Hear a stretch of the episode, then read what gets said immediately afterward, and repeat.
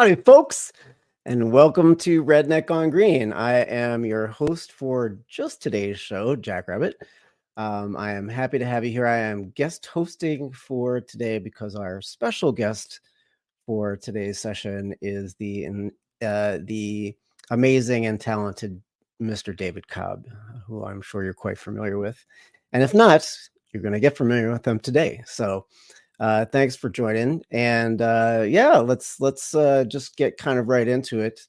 Uh, I'm really very happy to um, bring on today's guest, uh, the interviewee, uh, Mr. David Cobb, former Green Party candidate for president, founder of Move to Amend, and many other things, which hopefully we can get into. And dear friend, so David, welcome to your show. well, Jack, for those of you who are joining who read the Substack, you you know that we're going to flip the script today, uh, which is uh, Jack actually was pushing me in one of our production meetings to say, "What the hell, David? What do you think we should do?" Uh, and I I started to break it down, and and he challenged me. He said, "Well, let's have this conversation on air."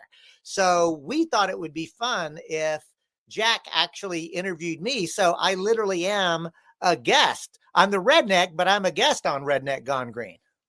Indeed. So, um, so I want to just get right into it, David. So, um, you know what what we're kind of wanting to talk about today is we want to talk about what is your plan for the future, right? We've we've clearly we're in a a, a period of transition. The empire is collapsing. You know, the world is in not quite in chaos, but it seems pretty much on the edge of it. And um, you know, I, I, I mean, I can speak for myself when I say that, you know, I feel like this country is on the verge of a civil war.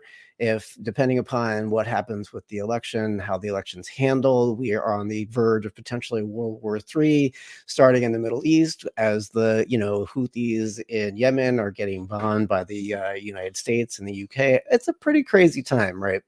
And, you know, it's not an accident. This didn't happen. A meteor didn't fall from the sky and make this happen, right? I mean, we have our analysis for why this is the case. I know that you do. And I also know that you have a, a way of approaching things that you hope will kind of like address that and deal with that. And so I would love it if you could kind of like kind of bring us into like what you see the uh, the harms that are happening to us and what you your plan is for how we can can address this.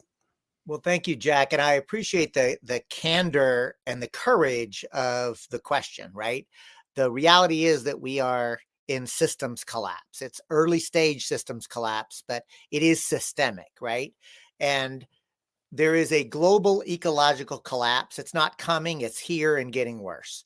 Uh, there is we have we have we are out of late stage capitalism because we're in end stage capitalism because the the the we are commodifying mother earth faster than she can replenish herself and we have an economic system that extracts the surplus value of the labor of the worker in order to make everything work and we're moving into laborless production with automation robotics artificial intelligence. So we're in a revolutionary time, whether I like it or not, whether Donald Trump or Warren Buffett likes it or not, the entire political economy is being restructured.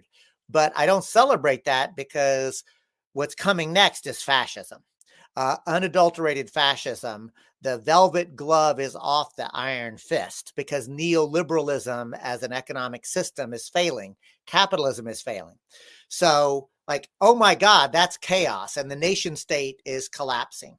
But Jack, I really do have a plan. And it goes like this I've spent my entire adult life on the metaphorical Titanic, understanding and knowing with certainty, oh my God, we're going to hit an iceberg if we don't change. So uh, unfortunately, I and you and listeners and viewers of Redneck Gone Green, we're all in steering class, right? We're eh, we're at the very bottom of the Titanic, and we've we've talked amongst ourselves. We've we've shouted up to the to the powers that be. Watch out! Watch out! We've I've, I've often thought that you look a lot like Leo DiCaprio. I just well, thank you, just so people know. Yeah, Jack Rabbit, you know just how to talk to me, son. uh, uh, although, uh, yeah, uh, I, I, think I'll go with a younger Yul Brynner maybe, but uh, uh, at any rate, uh, here's the thing.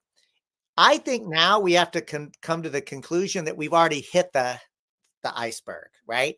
But it's not too late to to get to lifeboats and to captain those lifeboats uh, like pirates uh, rather than the, her royal majesty, right? And by that I mean, Jack, look, you and I met during Occupy. And I know that you were a leader or a chief coordinator of the InterOccupy movement. And I saw the coordination that you did and so forth. I also know that folks from Occupy, after that horrific Superstorm Sandy hit, like how Occupy Sandy came together. Uh, lifeboats actually can save lives. Uh, and I think that there is a plan at the local level to build as many lifeboats as we can, to save as many people as we can, and then to make sure that those lifeboats are pirate ships. Uh, we're taking care of each other, and that's a hat tip to our flag means death. And if you so, know- uh, so real quick before we get into that really very funny show, I do want to just for people who aren't familiar with it, Occupy Sandy, right? So David just mentioned Occupy Sandy, which was uh, the response by people who met in the Occupy Wall Street time and uh, basically uh, responded on their own in a grassroots way to uh, the Hurricane Sandy that hit uh, New York City in 2012, right? and so it was it was i was part of it it was an amazing experience what we saw was you know just like tens and hundreds of people coming together volunteering donating and doing work to be able to provide immediate disaster res- res- responses to the people in the affected areas spe- specifically rockaway but in, in other areas as well. And it was wonderful amazing to see the response that came like regular people just coming together. I actually remember now that we're talking about it, a friend of mine actually drove up from Philadelphia with with supplies that they had raised and did a did a run out to uh, to the um, to the shore to be able to help people out, right? And the reason that uh, I wanted to just kind of touch on that because you know, I mean, you just brought it up. Some people might not be familiar with it, um, but what the reason that I want to bring it up is because for me, I what I watched was simply I mean, it was transcendent uh, to be able to see this incredible event like this disaster happen and a response from regular people, not the government, no institutions. It was it was not an institutional response, right? It was just a it was a grassroots, spontaneous coming together of people. And I saw the power in that. It reminded me of the power of Occupy Wall Street, which was also this kind of spontaneous rising up of people who just came together in space and did amazing things. And so what I want from you, David, is to kind of like help us understand what what your vision is to be able to kind of like not necessarily institutionalize that, but really harness that energy that that that desire that we have to work together and come together for a greater vision to be able to help each other out.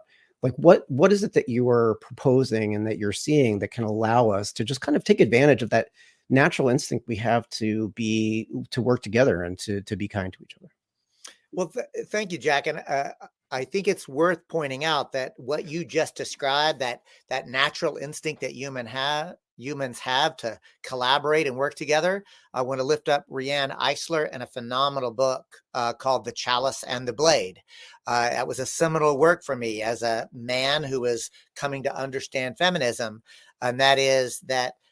Uh, uh Riane Eisler makes a very compelling argument, which which I think is correct, uh, that she argues that for over 90% of the time that human beings have existed, we actually were cooperators and collaborators, that we would not have even survived if we were hyper individualistic. Uh, as the hairless apes that we were, we would have never survived individually. We can only survive and thrive uh, in community.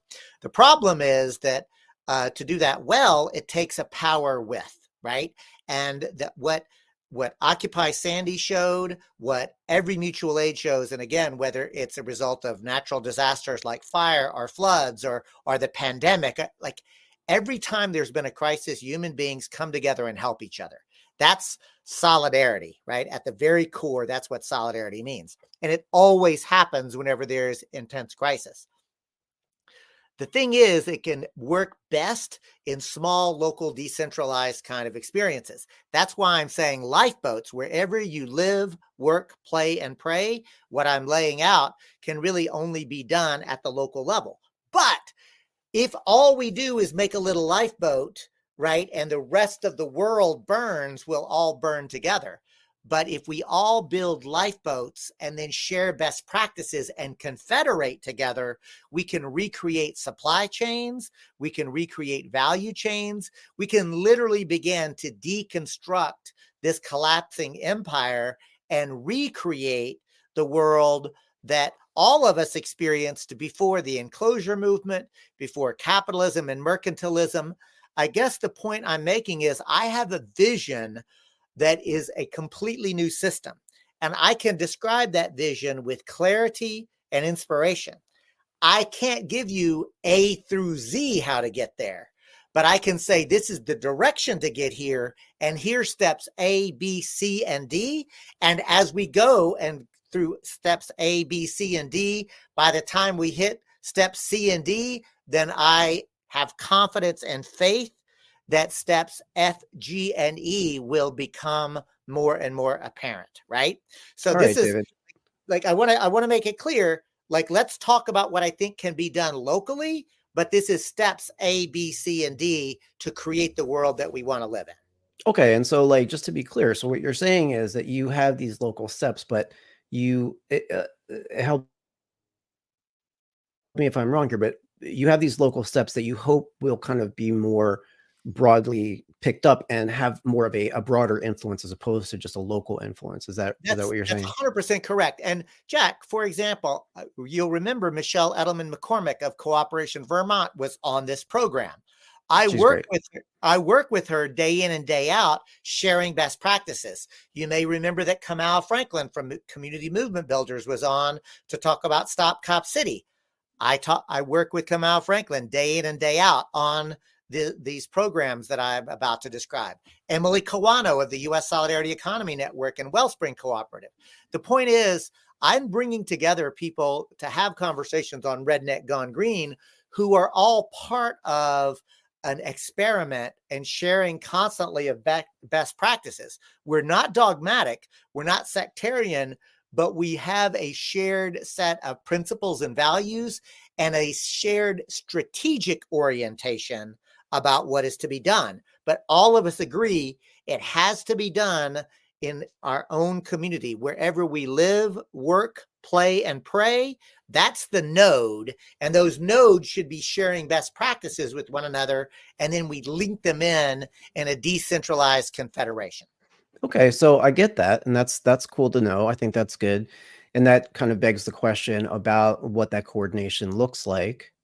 Um, and I think that you know part of you know we can kind of go back to just yeah, uh, last week's episode where we spoke to Terry Bouricius about uh, sortition, which is a for those of you who may not have uh, caught that one, it's about a different way of approaching democracy by lottery as opposed to elections.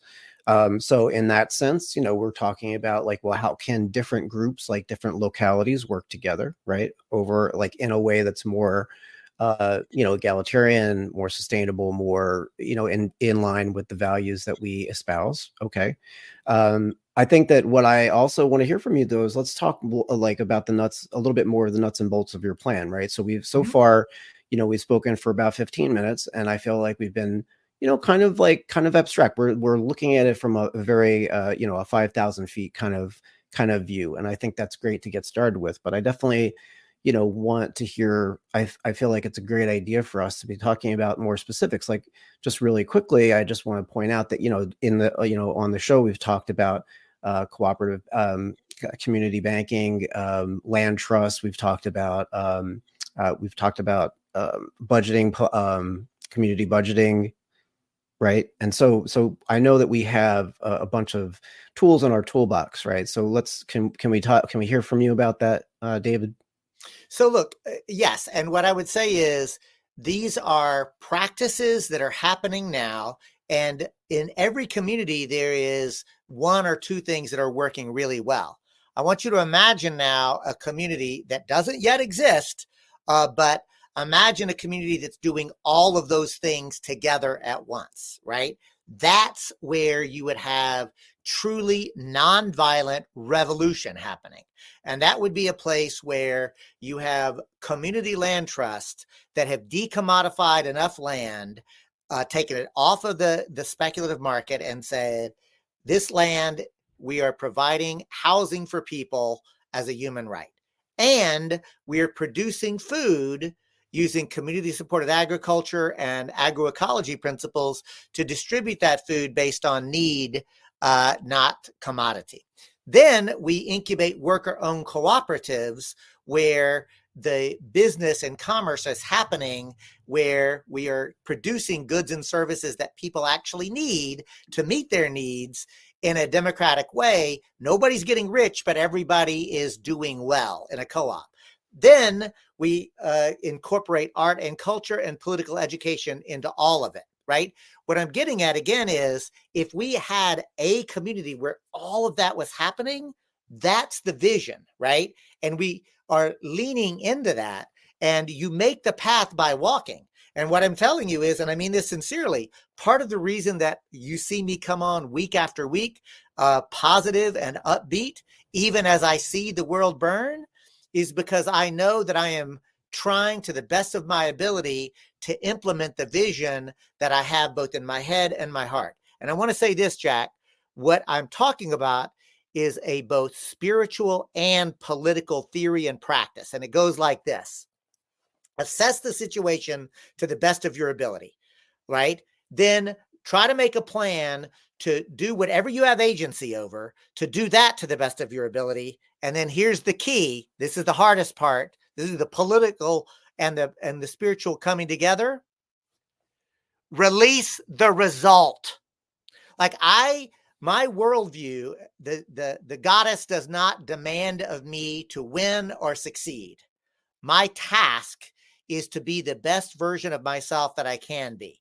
And I know that if I if I really am honest with myself and I'm I'm doing good and meaningful productive work, I'm doing it with an open heart and, and a good mind, if I'm being kind and compassionate to people, including being kind and compassionate to myself. If I'm doing all of those things, then I can release the result because I don't have the power to prevent Donald Trump or Joe Biden from being president, right? What I can do is be the best version of David Cobb. Yeah, I love that, David. Thank you for sharing all that stuff with us. Um, you know, I, I, I, I know that that's really uh, a big part of what's kept me back and a lot of what I've done. You know, being attached to the outcome. You know, worried about how things are going to turn out. You know, wanting to make sure that things are going to happen the way that I want them to happen. Uh, one of the things that that kind of did light up for me as you were talking about that stuff, though, is, um, you know, you you did mention a, a number of different things like you know that sounded sounded really good um, i know that for example there are some people who are really putting this stuff into practice, like you know, cooperation Vermont and Michelle and uh, Kali and his cohort it and cooperation Jackson. Um, these things are actually happening, um, and I think that's great, and they're being put into practice.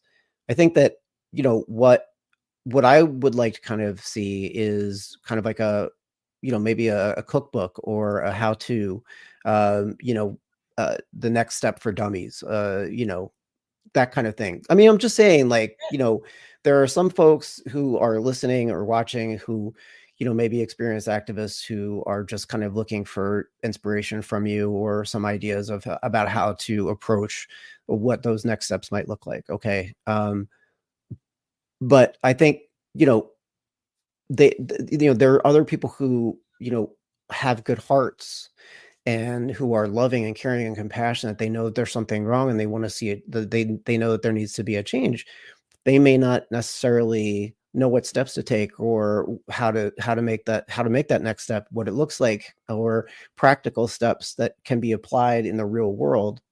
Right and so and this is one of the this is one of the concerns i have when we talk like this right when when people who have a vision for the future and who have a uh, you know perspective a take on things that are that is non-traditional uh, or non-standard not conservative uh, when when people like that talk, I feel like there's a potential to leave behind other folks, people who are good people and want to see, see some change, right? And so, so I, I, think what I'm what I'm getting at here is that, like, you know, is that, you know, I, I know for I know that you've done. Um, I'm sorry, I know that you're putting together a C4, right? Build and fight. Do you want to do you want to talk about that? How that is is kind of part of this vision that you have? Sure. Well, and thanks for that, Jack. Look, and I appreciate the the the the you know the spirit behind the the question right so what i know is this i can't be responsible for everybody right i only have agency over myself right and this is the uh, honestly I, I sort of make a joke about it right but the the benefit uh, of being an alcoholic with 30 years of sobriety right the uh you know I, I try to live the serenity prayer some of you will know you know Please grant me the serenity to accept the things I cannot change, the courage to change the things I can, and the wisdom to know the difference. Right. So, like, part of it is really uh, uh, integrating that into my political work. And that means when I say political, I don't mean exclusively electoral, but I don't mean not electoral either. In other words, when I talk to social change agents, Jack, and I mean social change agents, people who want to see a transformation, they typically fall into one of two categories. One, they're like, oh, well, elections, then we got to focus on elections because that's where you elect people. That's where the, the codify the the change that's where the real power lies and yeah i understand this movement stuff but really elections are like where you got to focus because that's where the the decisions gets made that's how the society reproduces itself that's how it legitimizes itself that's where power is. Or people will take the other side and say elections are for chumps. If elections could change anything they'd make it illegal. Like the only thing that's ever changed is whenever there has been uh, uh, you know, mass movements of people. So you have to organize mass movements. Movement is where it's at. Elections are for dummies. Mm-hmm. And what I say is, and listen, watch this bit of trickery, Jack. They're both right, which means, of course, they're both wrong. That binary approach is fundamentally flawed. It's not either or, it has to be both and. That's what Build and Fight, a 501c4, uh, understands it is being created to do to engage electoral politics authentically as social change agents that say we need to restructure everything, but not to become electoral fetishists, not to chase after politicians, not to chase after lobbyists, not to just try to make a bunch of money and run voter ID and GOTV. The magic of the Bernie Sanders campaign was not uh, in the the the the campaign sloganeering uh, of the leaders of the Bernie Sanders campaign. Hell, it wasn't even in Bernie Sanders himself. The real magic of the Bernie Sanders campaign was that ordinary people started to coming together almost like a mutual aid network, self-organize and get shit done. It like I had never seen electoral politics uh, that, that happen. Yes, Bernie Sanders was the catalyst for it, but the magic happened because people were trying to engage electoral politics on their own terms, speaking for themselves to other people. So voting matters, but it's not the only thing that matters. And that's what I really want to underscore. So, B- Build and Fight is an effort to say we're going to cherry pick candidates. We're not raising money for them. We're saying if you will make a pledge not to seek or accept corporate money, if you will make a pledge to democratizing the economy, democratizing elections, democratizing the law, if you'll actually be responsible to this, then we want to start to lift you up. And then we, again, it's transpartisan, Jack. Doesn't matter whether you're a Democrat, a Green, a socialist, an independent. Like Hell, if we can find a Republican that wants to actually join uh, with us, we would welcome them. But the point is to build movement infrastructure on our own terms that's not actually that's actually self-governed from the bottom up. That's what build and fight attempts to do. Okay, so when you say build build infrastructure, can you can you expand on that? What does that mean? Perfect. Build infrastructure. It means to to run candidate uh, trainings where we help people to understand what is a public bank and why it's important and how to talk to ordinary people about it. To explain to candidates what is participatory budgeting? What is a community land trust? What is proportional representation? What is sortition? And would you be willing to champion that? Like, again, democratizing the economy, democratizing elections, democratizing the law. And I see that Jacqueline, who is a frequent commenter and guest, writes in that something similar happened in the UK with Jeremy Corbyn uh, Corbyn, and I think a lot of people in the UK and the US have turned socialist or left wing because of those movements. And that's correct, Jacqueline. And what I want to say is if folks don't yet know this amazing book called People Get Ready, so much of what I'm describing is profoundly influenced by Corbyn and the folks around him who said, look, we're going to engage electoral politics, but we're also going to do mass movement educating of the working class on their own terms in pubs and uh, on door knocking campaigns. People get ready was a was a book that actually said okay the Corbyn campaign has a set of policies that would democratize in the economy but it can't work alone in elections. It, they knew that it would take a mass movement of ordinary working class people to be part of that. So to me, people get ready is the inspiration. And that's a Corbyn inspired process. Just like, again, the Sanders campaign inspired me. But you know what else, Jack? I'm listening. We can also take a clue from what the right wing did. Not their policies, but what they did, there's a phenomenal memorandum called the Powell Memo. Lewis Powell, Democrat, who was a big corporate lobbyist, uh, who in the 1970s was approached by the U.S. Chamber of Commerce, and they said, "Oh my God, uh, we're about to lose control of the country. Uh, what can we do?" And by the way, do you know why the ruling class were worried that they might lose control of the country in the 1970s? You know why they thought that, Jack?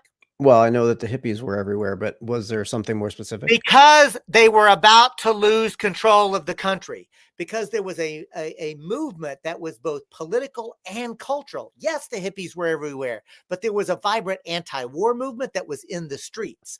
Uh, there was a women's movement that was, there was a racial justice movement. So they were mass movements that were challenging the system. And the hippies did have a vision, and others had a vision of what this world could look like. So, well, I'm gonna, what, I'm gonna, I'm gonna push back a little bit on you here, yeah. David.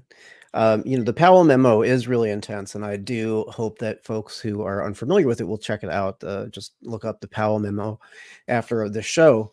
Um, but you know, I'm I'm aware of the Powell memo. Uh, obviously, uh, you know, I was a part of Bernie's 2016 and 2020 campaigns at the grassroots level.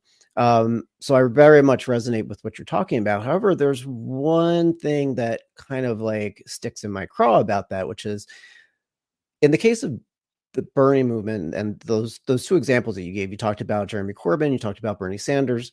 There is a avatar, there is a uh, a person that people can hang their vision and their hopes and their dreams on, right?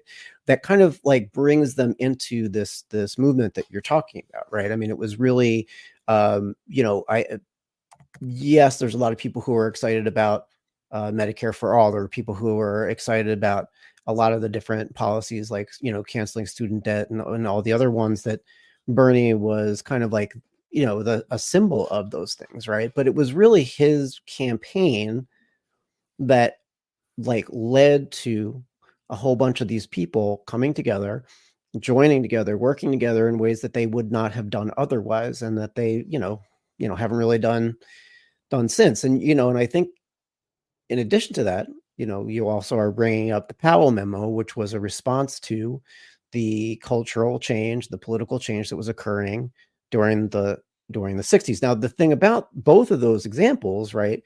On the one hand, you have the need for a leader, right? Some kind of like some kind of a leader, some kind of like a somebody who is at the the tip of the spear for people to rally around that we don't have and on the other hand you have this kind of like a you know a, a an amorphous and leaderless kind of like miasma of just random like events coming together and and uh, at, at a certain particular time in history. The reason that I'm I'm I'm pointing this is because my experience with the left is that people are very resistant to rallying around a particular set or a list of like these are our demands this is what we're going to do okay? Everybody we're all going to get together and we're going to do this because these are our ideals and this is a vision of the future. I don't see people coming together and doing that. I think people are much more interested in arguing with each other about you know purity or theory than they are in actually like organizing and moving forward based around ideals.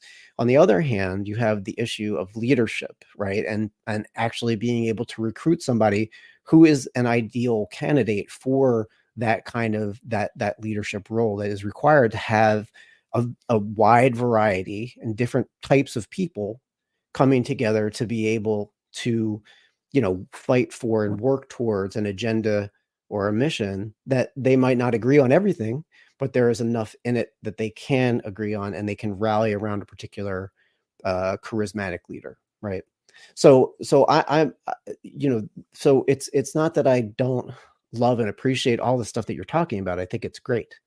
I'm just saying that the it's it's the actual it's the actual work it's the actual like the zipper bringing that stuff together that I think that I have I have a hard time with, and I and I want to know what your response to that is. How can how can um, build and fight be different? How can how can like cooperation Jackson and cooperation Vermont be be something else besides like just an an isolated and you know alien like alien force that is like you know just kind of like caught like just floating down the river a leaf uh, in the river of of like corporate devastation.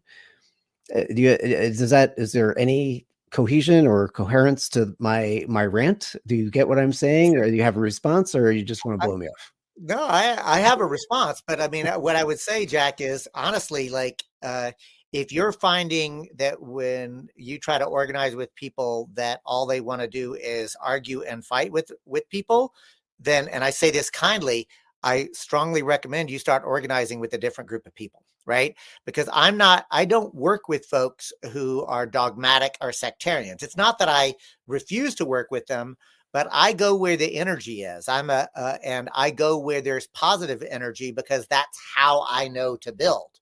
Uh, uh, because and you're right there are many people uh, uh especially that purport to be leftist that seem like they're more interested in scoring intellectual points uh, and dogmatic arguments about the finer parts of points of Marx versus Bakunin versus you know uh, some other thinker. Like I don't study theory uh, in order to be a good movement trivial pursuit player. I study theory because I'm trying to understand what worked in history uh, and what didn't work in history and what is currently happening now and how we can apply it. Right. So, what I'm getting at, Jack, is that, that like when you look at Cooperation Vermont or Cooperation Jackson or Insight Focus or the California Open Lands or the North Coast Progressive Alliance or or any or community movement builders, any of these folks that I can point to, they are self organizing with people who want to organize together and who enter into that space with a level of principle to be sure and there is a lot of struggle involved there but there's also a lot of laughter involved there because there is a commitment culturally that we don't know what we don't know and we're trying to figure it out together. And I don't know how to force people to be like that, but I can tell you this if anybody is a constant asshole uh, at meetings, I tend to not go to meetings with them.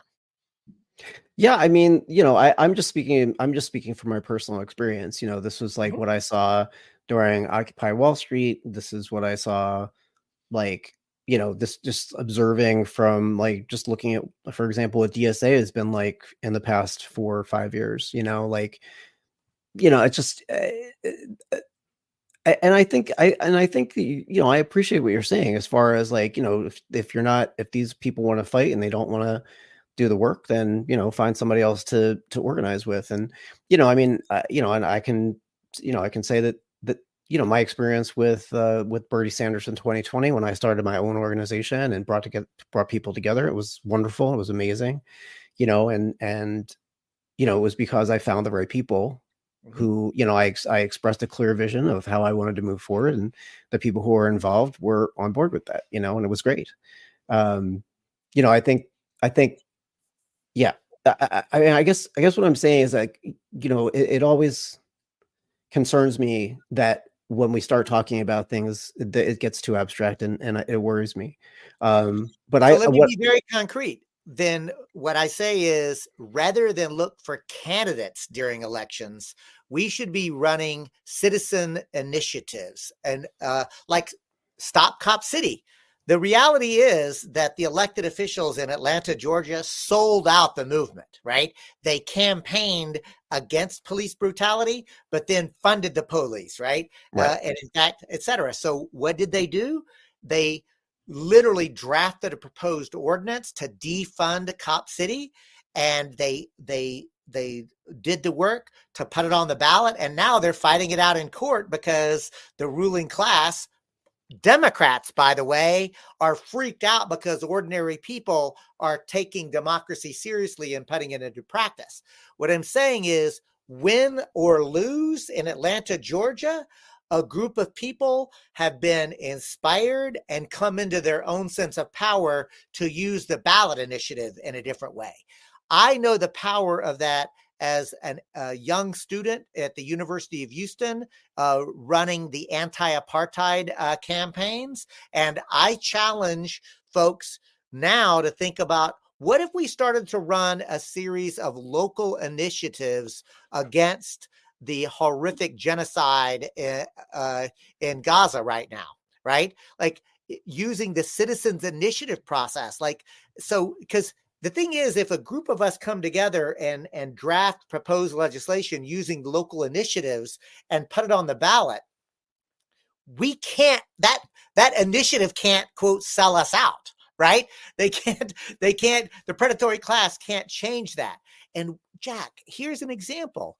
Uh, you know uh, a lot of people outside of California don't know it, but the state of California's uh, California Coastal Commission is probably the most powerful uh, progressive environmental legislation that has ever been passed to protect the California coastline. And you know what's really interesting is that came as a result of a horrific oil spill in Santa Barbara. It it destroyed pristine beach, right? And for 3 or 4 years the California legislature was was trying to come up with a law to protect California beaches and uh, etc. Activists actually finally and got disgusted with them because it was always this milk toast weak sauce and they drafted this amazing bit of legislation that would literally create the California Coastal Commission. Activists wrote it as a law and then used because California has a statewide ballot initiative process, put it on the ballot, circumvented the entire California legislature. Um, it got it on the ballot and it and it passed and won. So I'm just saying there are examples of being able to use electoral politics to do some of this uh, in a way that is different, right? Again, none of these things are guaranteed. And if you or any viewer or listener of Redneck Gone Green has suggestions on how to improve things, I want to hear them. And if you have criticisms or or or you know thought partnership, like steel sharpens steel, I don't I don't shy away from debate if it's debate that's helping us be better, right? What I am saying is that the way to avoid what you were describing about the sellout or the infighting, like those are related but different things. A way to avoid sellouts is use ballot initiatives so that we can speak for ourselves collectively and not, frankly, not. Uh, and, and then secondly, create a well, culture.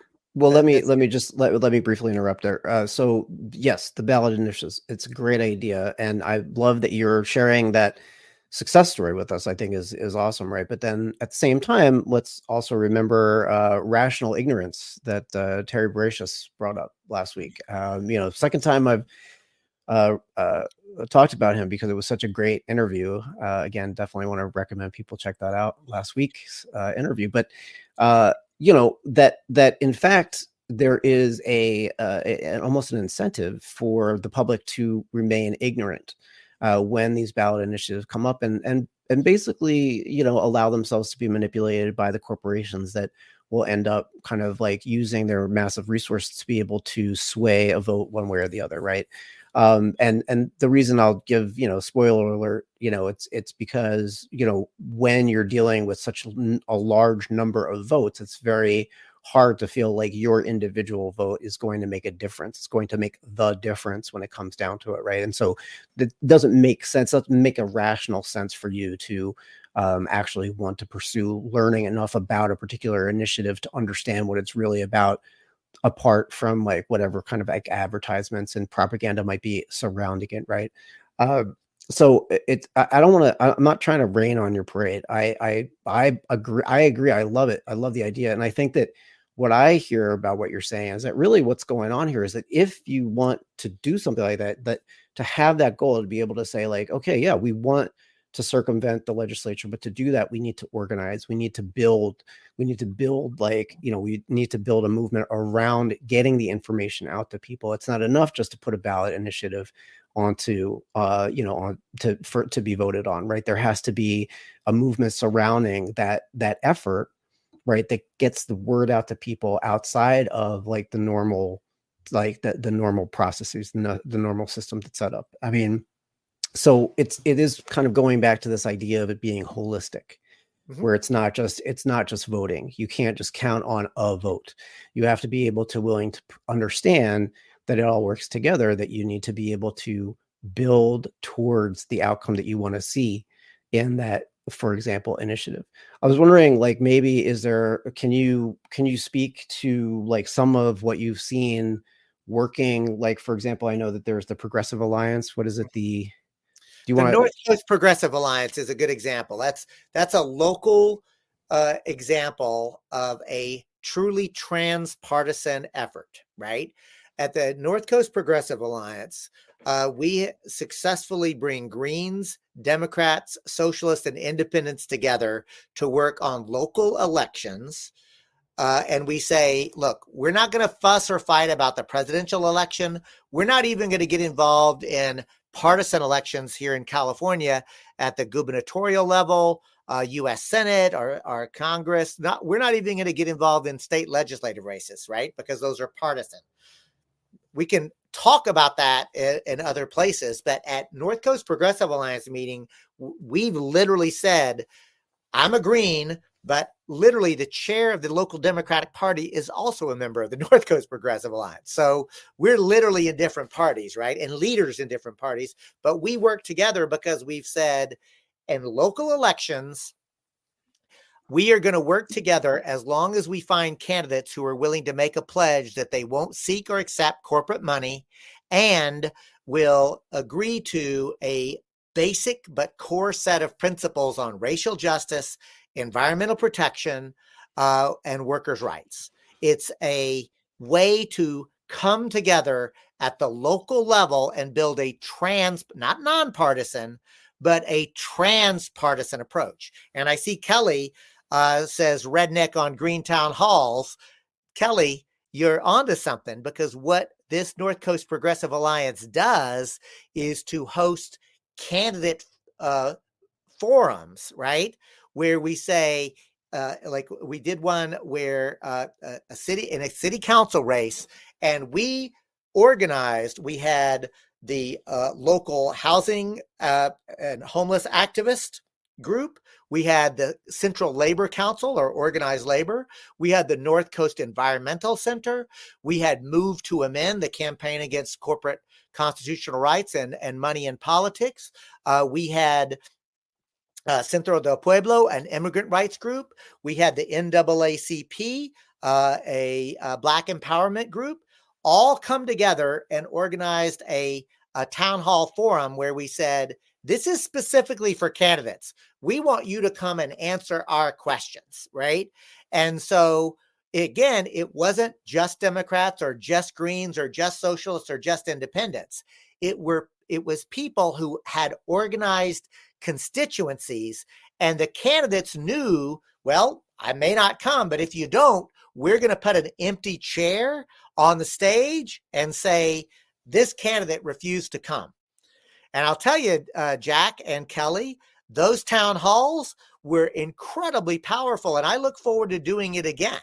Uh, we were really on the on the move pre-COVID, uh, and that did, I'll admit, kind of slowed us down. But we're reconvening and reconstituting ourselves. What I'm saying is, there's a way to do elections at the local level that are powerful, authentic, and transpartisan. And yeah, so Kelly says, so smart. Ah, well.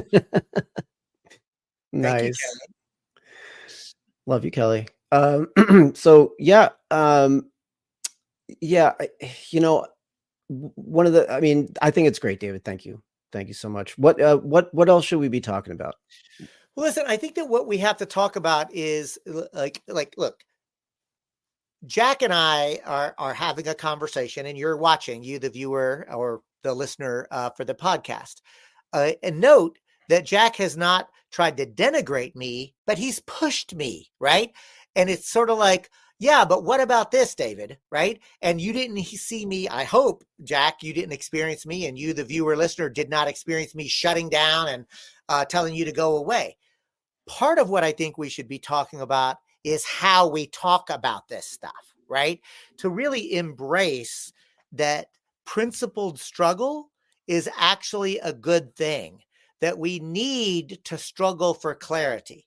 Uh, in the words of the great African revolutionary Amilcar Cabral, mask no difficulties, tell no lies, claim no easy victories.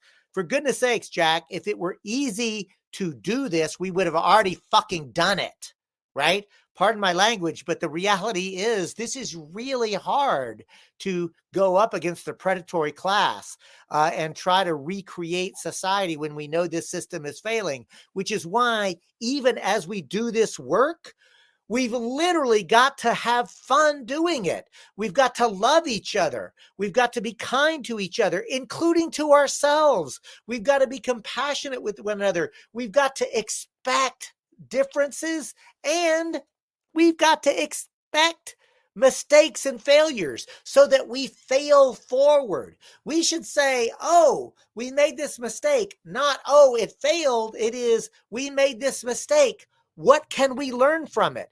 What can I learn from it? And you know where I'm from, Jack, to get in touch with my redneck roots, we got a saying. Even a dog knows the difference between a trip and a kick, right? So, in other words, if you in unintentionally hurt my feelings, that's one thing and i can let you know ouch that hurts and and have confidence that that that you might try to do better at, by me and and not hurt my feelings going forward but if you intentionally hurt my feelings, if you're just a mean spirited bigot, or if you're arguing with me not because you're trying to push me to think more sharply and clearly and, and be better, but you're just trying to tear me down, I got four magic words for that person. Are you ready? These ma- four magic words are very powerful and they can be used in a lot of ways. Are you ready for my four magic words? I'm listening. Have a nice day. I'm telling you, Jack, like I am absolutely willing to engage with you in this good struggle, uh, like where you say, "Yeah, but what about this?" And David, don't forget that, like, like you, because you're helping me to think more sharply, more clearly, so that I don't make mistakes. Like you want to see me succeed, right? You want to see us succeed. You're engaging the conversation, what I would call with constructive criticism right? Bring it on. We need that so we don't fool ourselves. We don't fall into irrational exuberance. We, like that's an important thing. But if you're one of these assholes who's just trying to pull me down and convince me that my vision for the world can't win and et cetera, et cetera, I have no I have nothing to do with such people, Jack. Have a nice day. Get to stepping, get out of my life. Like I have so many people who want to work with me. Uh, those are low hanging fruit. Like that's the people I want to work with. Yeah, well, you know, I just uh, it's very important to have patience. I think, uh, you know, I think you have to have patience. I think you also have to believe in your believe in your own arguments. I think you have to believe in your own point of view and um, also have enough faith in that point of view to be able to have it questioned, uh, have it pushed back against. You know, and I think a lot of times, uh, you know, I think a lot of people don't necessarily, uh, you know, people are really attached to their point of view. People are really attached to their partisanship. Um, you know, they kind of identify with it, and so, you know, when somebody offers an alternative, it can feel like an attack. Um, and so, I think it's really important to you know, I, I, think that one of the things that, you know, I think allows me to be able to be a good conversationalist is that, you know, I'm willing to accept that, you know, I may be wrong, that there are other ways of looking at things. And so, you know, I think that's a really important way to approach like being in conversation with uh, with whoever it is, right? Is being able to accept that there are there are different ways of looking things, and you know, and the ideas are free, right? That's another thing that's important to keep in mind is that, you know, ideas are just ideas, you know, and, and people can say whatever they want. And it's really like, you know, sticks and stones, right? I mean, it's like, you know, names will never hurt me. So it's, it's really what's, there's no real uh, point to, you know taking things personally and i think that's really also another really important element of being able to have a conversation with somebody that you disagree with and uh, is that you know understanding that it's not a personal attack on you that the that the fact that somebody might have a different way of looking at things is not in any way an attack on who you are and how you see the world and so you know those are just like some that that's just some ways that i i know that i approach uh, being conversation with people because you know I think that I think that I am good and at, at talking to people and you know accepting different ideas. Um, yeah, so yeah, look, and I think I, I think you're I think you're hundred percent right. Well, thank you. Oh, that's another way to get on anybody's good side is to uh, is to agree with them. Uh, and I want to point out something that kind of intellectual humility, like Jack. I don't know what I I, don't know what I don't know. Uh, are you seeing me? Yeah, no, you're still here. I okay. see. I hear you. I, I don't know what I don't know. Uh, only the host can see you. The host may add you to the stage at any time. I think I hit a button. You're going to mm. need to bring me back in. That's no, you're says. you're okay. in, brother.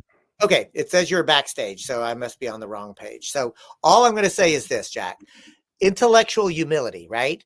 The the reality is that I don't know what I don't know, and neither do you. Nobody does. The other point I want to make is that this notion of emotions uh, and feelings, like like remember, like at the end of the day, like an emotional response is raw and unfiltered, right?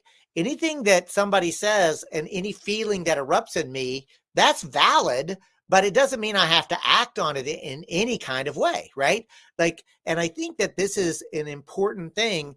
Like, what you're describing is what I think of as emotional intelligence, right?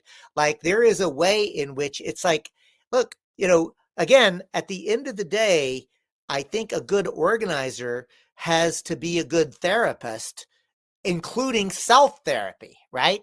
Like, I'll, I'll, tell you this in a very, very real way, uh, Jack. One of the things that I think that I have learned is that like no matter what I'm doing, I should not take myself too seriously. Uh, if I can't like laugh at myself uh, and, and, find a, a, little humor in the absurdity of life oh, itself, I, I really need it's hard. I, I need to be better at that. I definitely need to be better at that for sure. well, I listen, take myself way too seriously, bro. I do. Well, bro, let me tell you something. As an Eagles fan, come on, like you, you got a lesson. Uh, you got a lesson in it right now. Right? okay. All right. Uh, Did listen, David. Too real? Did I get too real? That was too real, man. For those for those football fans out there, yeah, I don't know if you can see that eagle, yeah. that eagle logo. I th- I think that that for non-football fans, I just made an incredibly witty joke that went over a lot of people's heads. David but- was very funny. David was very funny. Was very funny. That was that was good. So, David, I oh wait, hold on a second uh, there's a uh, I think I thought was a very interesting and important question from Rob here, where he says, uh, "What are the best ways to build sustainable grassroots or grassroots organizations?" And David, I know that you have a pretty pretty decent uh, experience with this. So, what what do you have to say to Rob?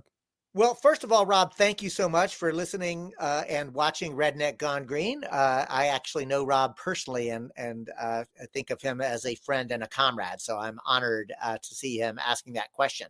And the short answer, uh, Rob, is that the way uh, you do it is to understand that we have to build a culture of respect and empowerment. Because remember, culture is not just starting every meeting with a poem or music, although that's fun and I encourage us to do it. But culture is everything that we do and how we do it. So, the best way to build sustainable grassroots organization is to build in a culture of appreciation, uh, of, of respect, and of acknowledging. Like, you know, I, and I think uh, Jack has made this point earlier. Like, I think that the left has gotten too good at critique uh, and and doesn't spend enough time cheerleading one another, right? So, like saying "way to go" and "thank you" and "that was great," like, and not in a bullshit way, right? Like, uh, you know, my mama, uh, it, I'm sure my mama's not the only one who used to say, you know, uh, if you can't say nothing nice, don't say nothing at all. Well, you'll notice I do try to lift people up whenever I can, right?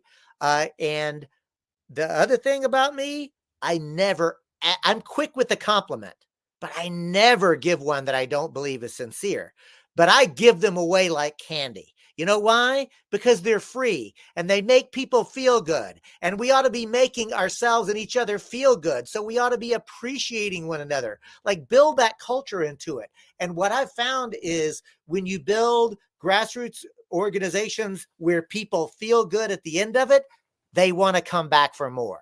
And here's another thing, Rob potlucks bring food into meetings and people will act amen brother. amen. Yeah right? you know no I, I, I love that you're saying that and that's you know that's definitely been my experience as well you know it's like one you know the wonderful thing about you know philly for bernie um you know was just finding people identifying them and letting them know that like i thought they were i thought they were cool. I'm like you know like you know, I, I I like what you're saying. I like how you're, you know, writing these posts on social media. Would you be interested in joining? You know, like, you know, I, I want you to take a leadership position, you know, like just like be encouraging people. It's like it's why when I say hello to you most of the time, I'm like, hi, handsome, right? I mean, it's like you just, hey, you just throw it in there a little. Everywhere you can throw it in, you throw it in, right? I mean, like one of the things I, I'm I'm interested in it, uh, to hear like uh, from our audience too. Uh, you know, it's like one of the things I've noticed is that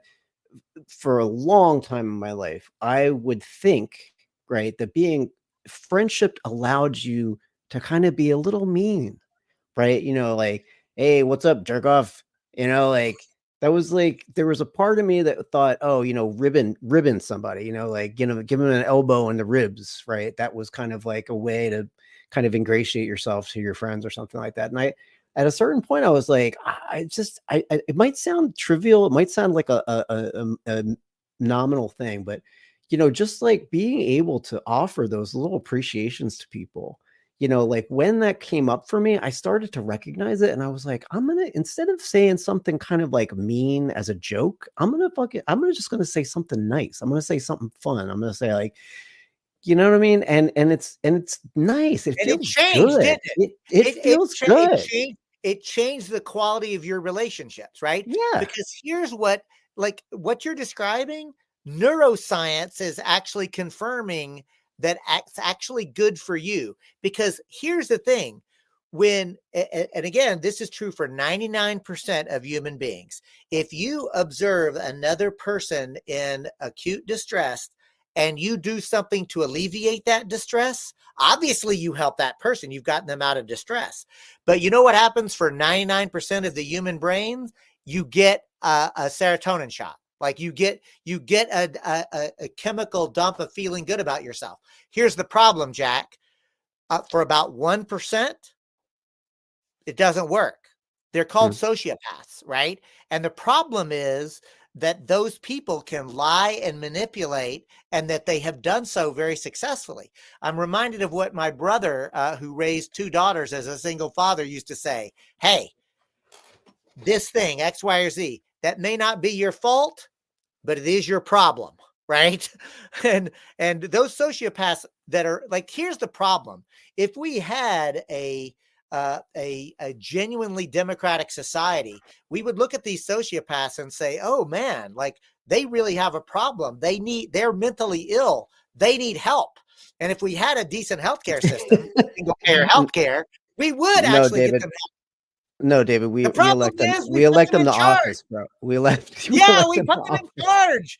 Like that's yeah. and that's our fault, right? Well, I mean, it's it's not our well, fault. It's our responsibility. It's our problem. You're right. It's not our it's fault, our... but it is our problem. And I, look, I I see what time it is. We're coming at the end of the hour, Jack. Um, before before before we go though, I before we go any further, I I do want to kind of like ask you one more thing that's related to what Rob brought up. Um, and it's comes from a, a place of personal humility, right? Which is that like I failed in Philadelphia, right? What happened was I brought together a group of people. I love those people. I still love them. They were wonderful people, really strong. And it, it I felt like I built a good organization. And then Bernie let us down, right? He like, you know, I can remember the very moment I was watching the debate between him and Biden. It was after COVID had hit. It was like, you know, here you had Bernie Sanders, the champion of Medicare for all, single payer health care, versus the guy who like wants to see a die on the street, right? He was like, lock him up, right? And and he was so deferential, and he just basically was like, you know, sure, my good buddy Biden, blah blah blah blah blah. And I was I was screaming at the top of my lungs at that television. I got to tell you, right?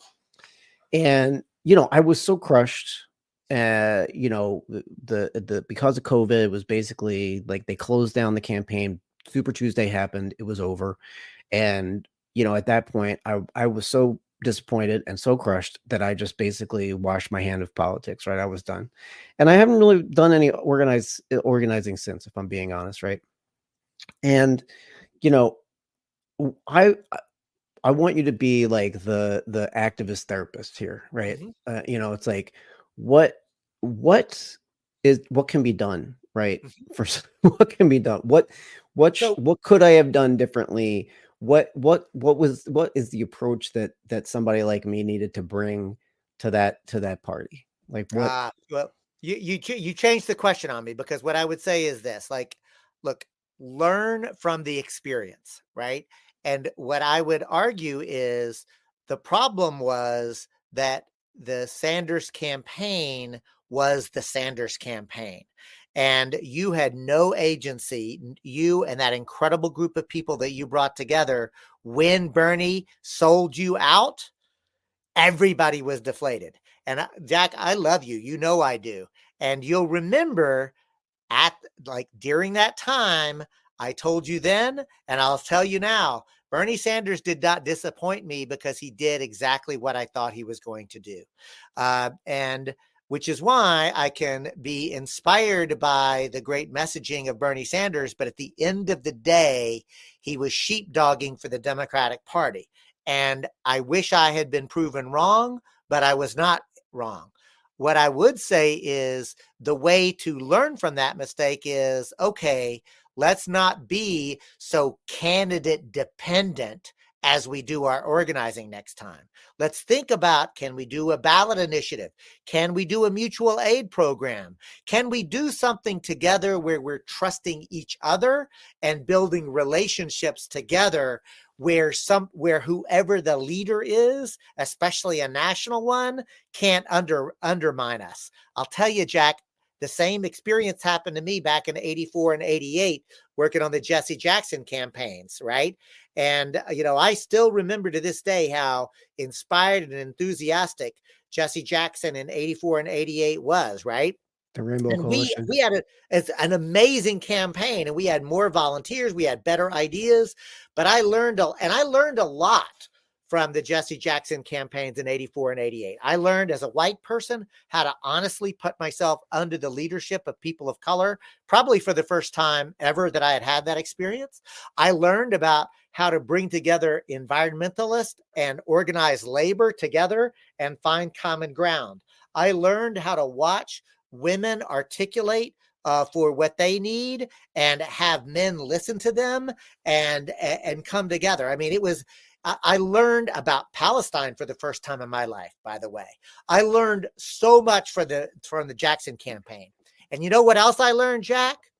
The Democratic Party presidential primary is where progressive politics goes to die because all the enthusiasm, all the excitement, all the energy that gets built up within the Democratic primary, at the end of the day, the corporatist and the militarist and the imperialist who control that party crush you and then say, now sit down and shut up and just vote for us because you got nowhere to go. That's the reason that I say we build movements and organizations that are independent and autonomous. And I don't shit on Democrats, but what I say is the leadership of the Democratic Party are not our friends. The leadership of the Democratic Party are neoliberals and imperialists, and Genocide Joe is not going to lead us ever to peace. No, sir. Amen. Um, I would be remiss, and Kelly will be mad at me if I don't ask you to just share your uh your debate experience one more time. It's, it's like it's like a bedtime story. You know what I mean, David? It's just like a it's like, can you just tell me that story one no, more time? children, gather around and let me tell you of my experience in 2004 when I was the Green Party nominee for President of the United States. And I was on enough ballots where using the Electoral College, I could have been elected president. Oh, but wait, there's another character in this story. His name is Michael Badnarik. Michael Badnarik was the Libertarian Party candidate for president of the United States. He too was on enough ballots where he could have won the electoral college and get and and become president.